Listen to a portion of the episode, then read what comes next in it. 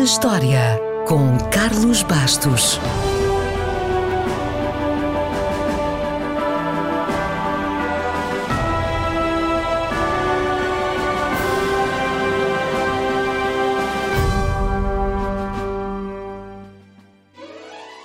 A 8 de fevereiro de 1926, a Disney Brothers Cartoon Studio muda de nome e torna-se simplesmente Walt Disney Studios. Hoje, não vamos falar do Mickey, do Pateta, do Donald ou de filmes incríveis, mas vamos falar de um sonho antigo de Walt Disney que só abriu as portas depois da sua morte: o Walt Disney World, na Flórida. Antes disso, já havia a Disneyland, na Califórnia, na costa oeste, que era um sucesso. No entanto, os números mostravam que apenas 5% dos visitantes se dava ao trabalho de fazer a viagem desde a outra costa dos Estados Unidos para ir lá.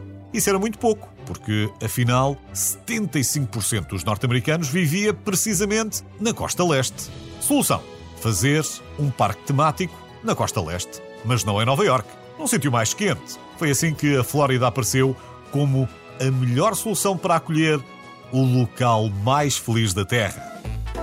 A escolha foi acertada e o Disney World é o parque temático que mais visitantes recebe em todo o mundo. Por ano, são mais de 50 milhões. Isso quer dizer que para manter as coisas a funcionar são necessários mais de 74 mil funcionários e gerir toda a logística é uma tarefa hercúlea. Por exemplo, se quisesse dormir todas as noites num quarto diferente dos hotéis do parque ou à volta, ia precisar de 68 anos.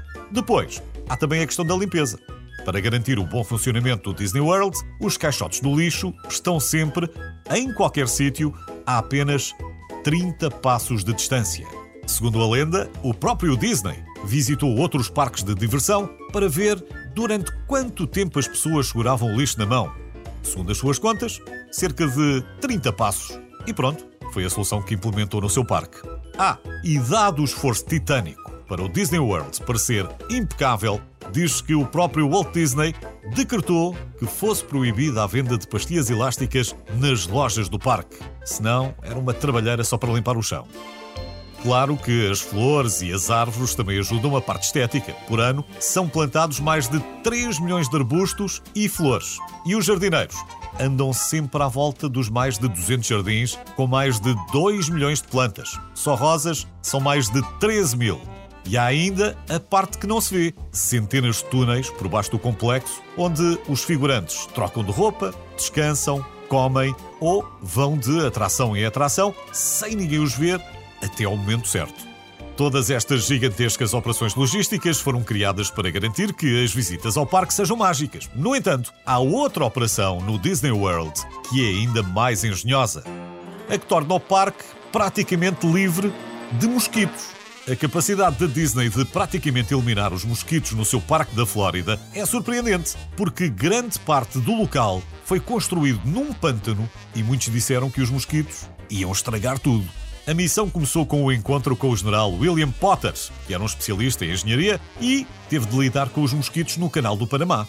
Assim, os esforços foram concentrados não em matar os mosquitos adultos, mas sim impedi-los de terem sítio para depositarem os ovos. Como? Através de um sistema engenhoso, a água nunca está parada. Há sempre uma fonte, um repuxo, um rio, plantas, peixes, pássaros e também os edifícios são projetados para garantir que a água não se acumula em nenhum lugar das estruturas dos parques. Em suma, a arquitetura é realmente atraente para os olhos, mas também serve um propósito. Torna o parque menos amigo dos mosquitos. Agora que conhece os segredos, pense em tudo isto se algum dia lá for.